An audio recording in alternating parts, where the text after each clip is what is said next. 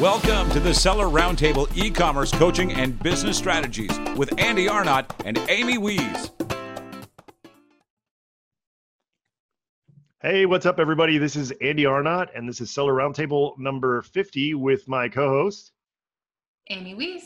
And we're super excited to have Brandon Young on. I can't believe it's uh, taken us this long. Brandon, welcome. Yeah, great to be on.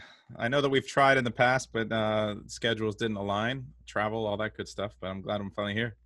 Yeah, absolutely. So, uh, you know, we're we're gonna we're gonna shoot from the hip today, but we're gonna start out with a couple of our standard questions, uh, just because, like Amy said, you know, uh, you, have been on a lot of uh, podcasts and and been interviewed a bunch, but we don't know too much about uh, about your past. So we're gonna grill you there. So if you if you can share as little or as uh, as much as you like, but you know things like where you were born, where you live now, some past jobs, college, school, just kind of like you know leading up to uh, the the Amazon world.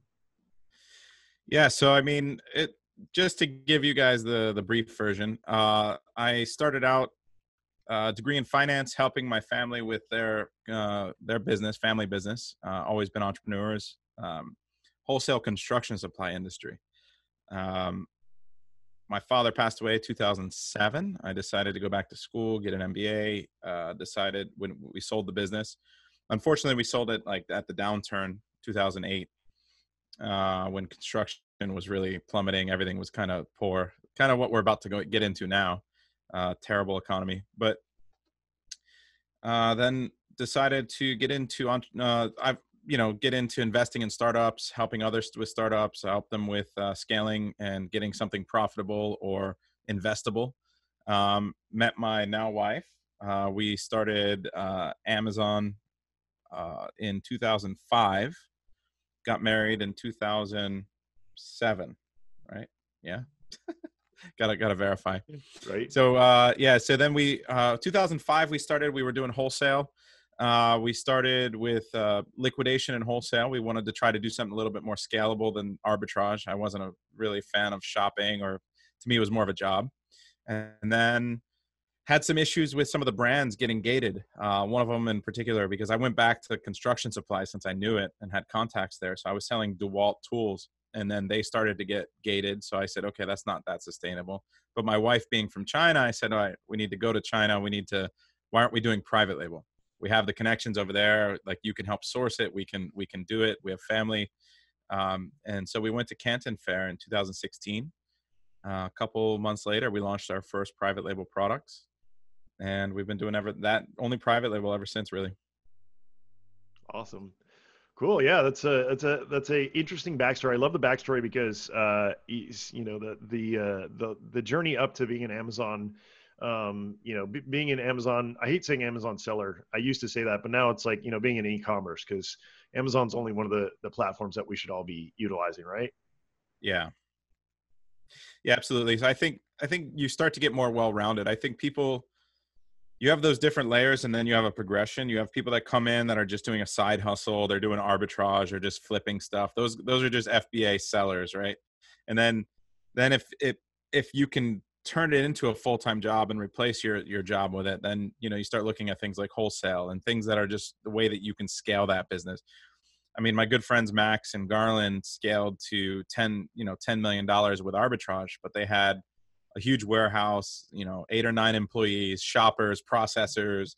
You know you have to they treated it like a real business and were able to scale but it was basically just arbitraging man hours at that point to and and finding deals and having people travel around but that's not the ideal situation for most people and most people are happy with just an extra few thousand dollars a month just flipping stuff that they find you know in stores. For us it was always like how do we create a real successful business out of this? So that's where wholesale and, and private label came in. Yeah uh, outstanding. So in, on that same note i mean what do you guys i know that you that you have multiple brands um you know seven i think you're you're in seven and or maybe eight figures in in in some of those brands um, you what are you guys doing today uh, to to scale those brands? Uh, are you doing anything different? I know that you're bringing into chatbots. Um, anything else that you guys are doing today that that you feel like uh, kind of gives you an unfair advantage that uh, you'll tell everybody here and they'll be like, yeah, that's a great idea, but only like two percent of them will actually go and execute.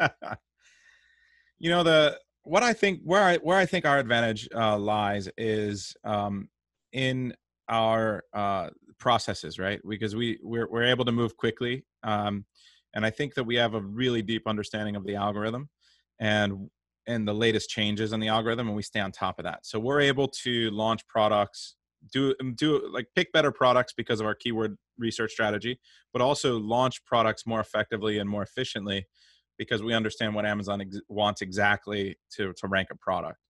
Um, all the data is there, everything's available at your fingertips. But if you don't really understand how the algorithm works or why, uh, then you don't know how to how to how to implement that. And I think a lot of people are still throwing darts with choosing products, and I think a lot of people are still burning a lot of money and lighting a lot of money on fire with with bad launch strategies. Yeah, absolutely. So Amy and I harp on you know all the all the sourcing tools, right? Um, we we're not harping on any of the people that run those tools. You know, as you know, we're all it's a small community. I love all those guys, but uh, you know the the the Jungle Scouts and the and the you know Viral Launch, you know, and and Helium 10, you know, they all have these you know quote unquote like sourcing tools, right? You're not a big fan of those things either, are you? Because to me, you know, they, have a place in terms of data, but you know, so many people use those as the the, the starting point and the ending point of picking a, a, product, and that's why you end up with thousands of people with fidget, fidget spinners sitting in a warehouse, right? Yeah, I mean, so so to me, like it's a danger for everyone to be putting the same uh, numbers into a software and getting the same results back. And and to me, it's an even you know you get you get a lot of the fake gurus out there that have courses or whatever that teach uh, certain methodology that's going to lead to all of their students finding the same few products also. So that's why like you said you have 20 pages of people that are stuck with scratch off maps and uh, and all of the other products that we know that everyone has that they got stuck with because it looked like a good opportunity at the time margin was good and then all of a sudden they launch it along with 200 other people that launched it you know and it's the same exact product with the same exact images. And so it's um so I, I do like using some of those tools just to put in my like I'll put in uh, different criteria. Like I'll use like Helium 10's black box. You you mentioned that each one has their own like you know they all have, but I'll keep changing that criteria, and then I'll look at um, if I find a successful seller in a niche, I'll look at their storefront, and I'll look at what else they're selling or launching. I'll look at um, like another another methodology that we have that I that I created was is called like the audience method. So I, I won't search for a specific product, but I'll search for the audience that I want to sell to. So if I want to search for um, sell something to fishermen, I'll actually just go to Amazon and I'll search for fishermen. And it's funny because I don't care what's on page one for fishermen. Like no one's going on Amazon and trying to buy fishermen and searching for just fishermen. But if your product is for fishermen, then it's probably indexed for fishermen. But it might be on page 15, right? So then I can just go through 20 30 pages of the results for that and find products that are selling more than 10 or 20 a day and find out okay now how are they getting their sales? What are the real keywords they're ranked on to get those sales? And so i use that methodology a lot too. And um, then i just get ideas like uh, that's why i go to trade shows too. I think going to trade shows and just getting ideas while you're walking around booths is really important. Uh, another good thing that we do is like we'll go to showrooms which is basically the same as going to a show but it's more um, more private. So like for example, we sell we have like three toy brands and in Shantou in China they have these showrooms that you can go into and the business model is this. It looks like a Target or a Walmart and it's like 5 stories high and every single floor has this section. And in that section are a bunch of dis- different random toys and that's one entire factory's representation. Then you go to the next section, it's another factory. So it's like every section on this floor as you're going is is different factories and then they follow you around they treat the buyers like gold. So what they're doing is they're charging the factories to be in there because there's 12,000 toy factories in Shantou and they're charging all of the factories to be in there. But then the buyers come in they follow you around with a cart you point to a product on the wall they scan it and if it's a um, they if you want it they'll put it in the cart so you can go back later and play with it in a private room and test it and stuff and then at the end, everything that you scanned is given to you on a printout sheet and digitally so that you have the, the contact information for the factory, the price, and everything. So and it's kind of like a, it's kind of like at Global Sources where they do like the matching or some of the trade shows where they do the matching services with matching with the factories. Can we talk about the food in Shantou for a second? Can we just talk? Okay, where are you going to go with that? Where are you going to go with that? Oh, it's so good. The food so in Shantou is incredible. You don't like it? Oh, oh my gosh. All right, so so funny funny thing is, right before the the Chinese New Year, right before we got almost got stuck there with the virus, we were there. And we were finalizing a bunch of orders. Um, that's when we were supposed to speak. I think like I was over there already, and um, one of the factory owners we went and visited to, to finalize a deal for like three or four different SKUs. He's like, I insist, I got to take you to lunch, and I was like, No, I don't really want to go to lunch because like the the sh- like I do like how the showrooms bring you food and it's great, like like it's not bad. There are some good places but this guy's insisting. And so he takes us to this this place. It's it's a slum. It's straight up just a slum. And he brings us to this uh this i can't you can't describe it as more than a shack you've got oh, like these tables that are held together. It looks like something that you would like you would nail like a, you would take you would cut a tree and make your own table. And then there's just these buckets that they're washing all the dishes in oh, right no. next to where we're eating. And then you see the fish and you see the fresh food that they're cooking and it's all raw. And then they're just pulling it out breaking like the heads off with their hands and throwing it in the in the pots. And i'm just like oh my god this is going to be abysmal that is right? the exact the complete opposite of my that was my last experience in eating in Shantou. Just so you know, so, so when you when you said how about the food in Shantou, that's immediately what I thought of. I thought oh, you were going to no. go there. We, man we have to we have to try again i definitely want to check out this uh, i definitely want to check out this place that you went to i uh, need to shop this place i don't i don't have any toys um, you know i'm i'm in the pet in the pet area but um, but yeah i would definitely love to check that out and we need to take you to a better restaurant in Shantou clearly yes yes no, i've been to a couple good places it's not bad what's amazing is like you go there and and a hotel costs you $25 a night yeah. You're like staying in a place that's better than a day. Like it's not you're not at the Marriott, right? But you're not at uh, a motel. It's it's decent. There's a so there's a chain that we stay at called um oh the uh what's the flower? What is it? Oh, the lavend lavendy. So it's like lavender, but with an e, uh, with no r, and they have them all throughout China, and they're $25, 30 dollars a night maybe if there's like the Canton Fair going on, it's sixty dollars. But like it's the most affordable place to stay, and it's it's fine. Nice, comfortable beds. Nice. It's all remodeled. Showers are are beautiful. Like you know, I can't I can't ask for more. I'm not spending too much time there. Yeah. So this place that you great. talked about in Shantou, um, is it open all year round, kind of like Yiwu is? Is it more of like a market, or is it a seasonal kind of thing? No, it's it's they are open all, all, year round. So there's multiple, right? They all compete against each other. So they're all trying to treat the buyers better and trying to groom the the, the sellers, like the the factories, put their stuff in there. Uh, they verify that they're real factories. They're open year round. You can't get access unless you go through a broker, though, because you have to verify that you're that you're a broker. So um, they don't just do end end sellers. You can't go knock on the door and just walk in. So we just from our contacts and and our team there, we were able to get in. Very cool.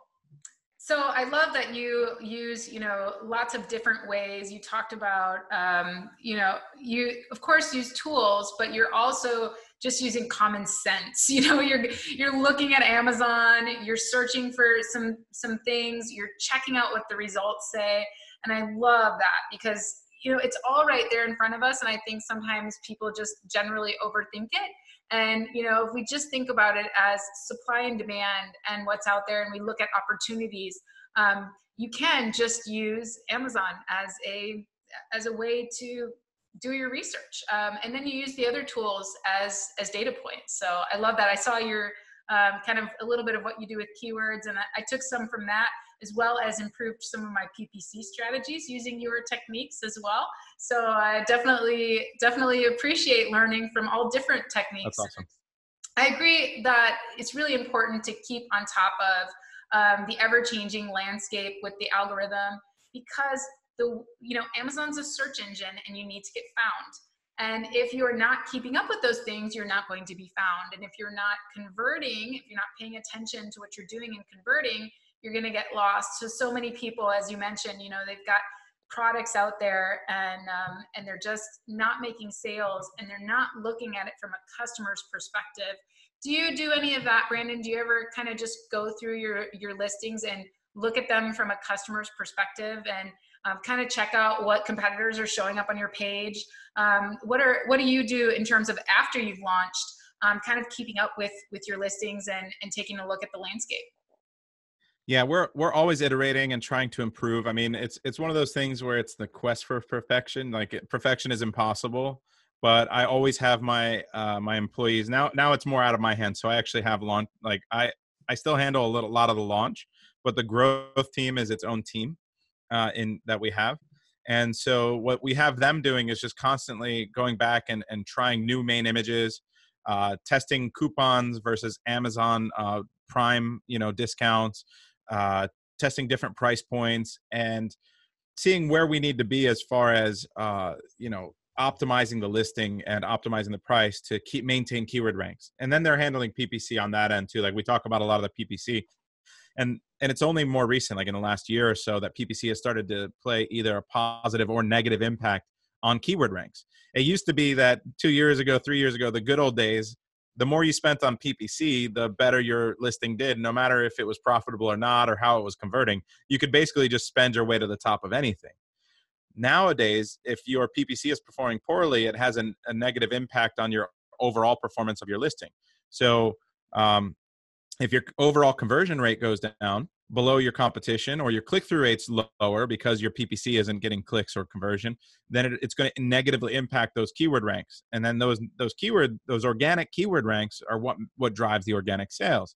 And so it's a downward spiral. I see a lot of people that are their their listing starts to slide so they they spend more in ppc which causes it to slide even more which means now your TACoS like your your overall uh, ppc sales to regular sales uh, starts to go the wrong direction right? You're trying to you know you end up with a less profitable product over time instead of more. So i think the biggest thing for us is just constantly measuring making small incremental changes and measuring what exactly that's doing to our listing positive or negative so that we can constantly make those those incremental improvements.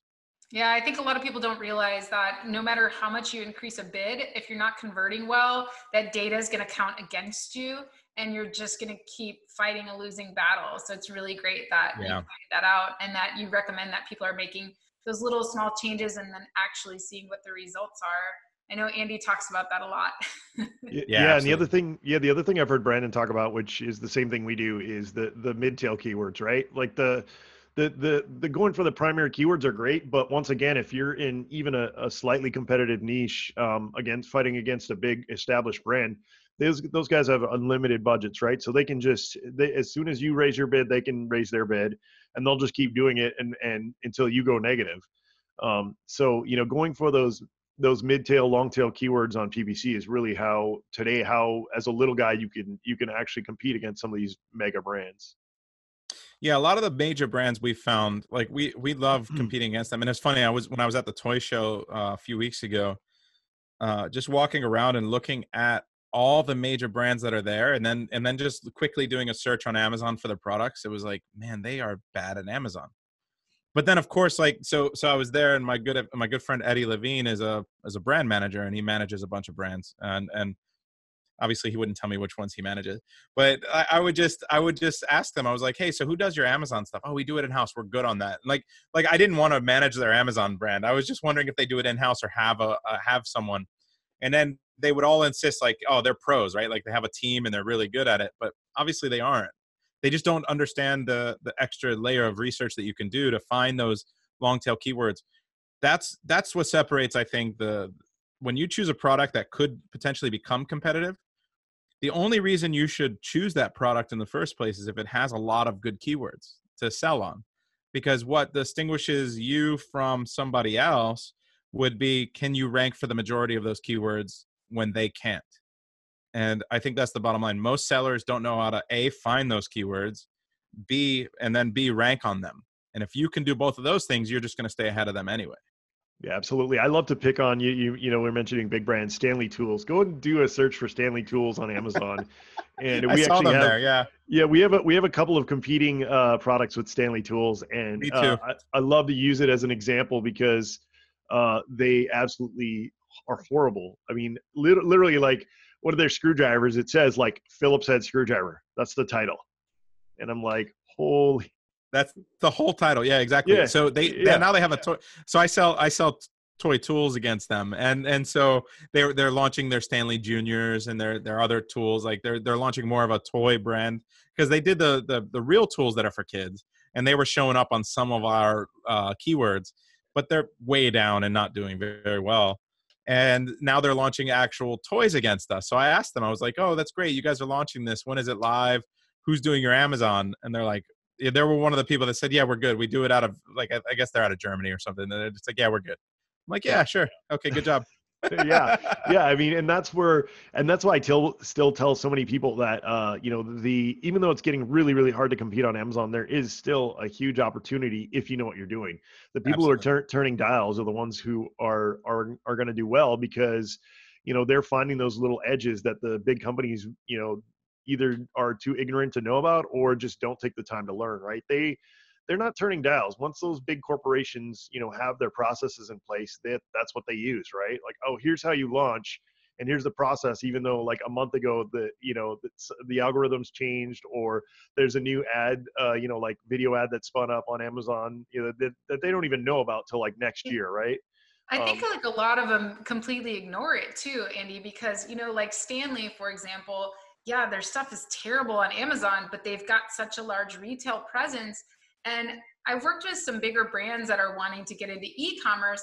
And it's almost like they ignore the fact that you have to have e commerce knowledge. They think that, okay, we can just post our products up there and then they'll just sell because they're so used to just shipping a product to retail and then waiting for their next order. But what they forget, I think, is that you, if you are in Walmart or Costco or Target or something like that, you've got to have a team to manage that store, right? Stanley, I'm sure, has a team for Home Depot. I'm sure they have a team for Lowe's, but I doubt that they've put any time or effort into their team for Amazon. And that's a huge mistake, in my opinion. Well, they do. They have, a, I guarantee you, they do have a team for Amazon, but it's one person who's in charge of everything, right? They're like yep. the, the marketer, the list, you know, putting up, putting up the listings, like they're probably doing everything or, they've hired you know some other um, you know some other uh, agency who's a, a, marketing agency who uh, doesn't really know that much about Amazon. But I, they're I think what happens too is Amazon reaches out to a lot of these big brands, um, and Amazon's like, "Yeah, we'll help you out. We'll get you all set up." And you guys know what a joke that is, right? So these big brands, you know, I've worked with a few of them and um, and their staff has worked directly with Amazon, and then they'll come with me on a consulting call, and I'll be training them on just some basics like SEO, listing optimization. And I'm like, okay, well, what do you know about what? What's your main keyword here? What what kind of keywords are you guys targeting? And they're like, uh, keywords. Uh, Amazon just puts those in for us, I think. Yeah. what are you talking about? It's Phillips screwdriver. Yeah, exactly.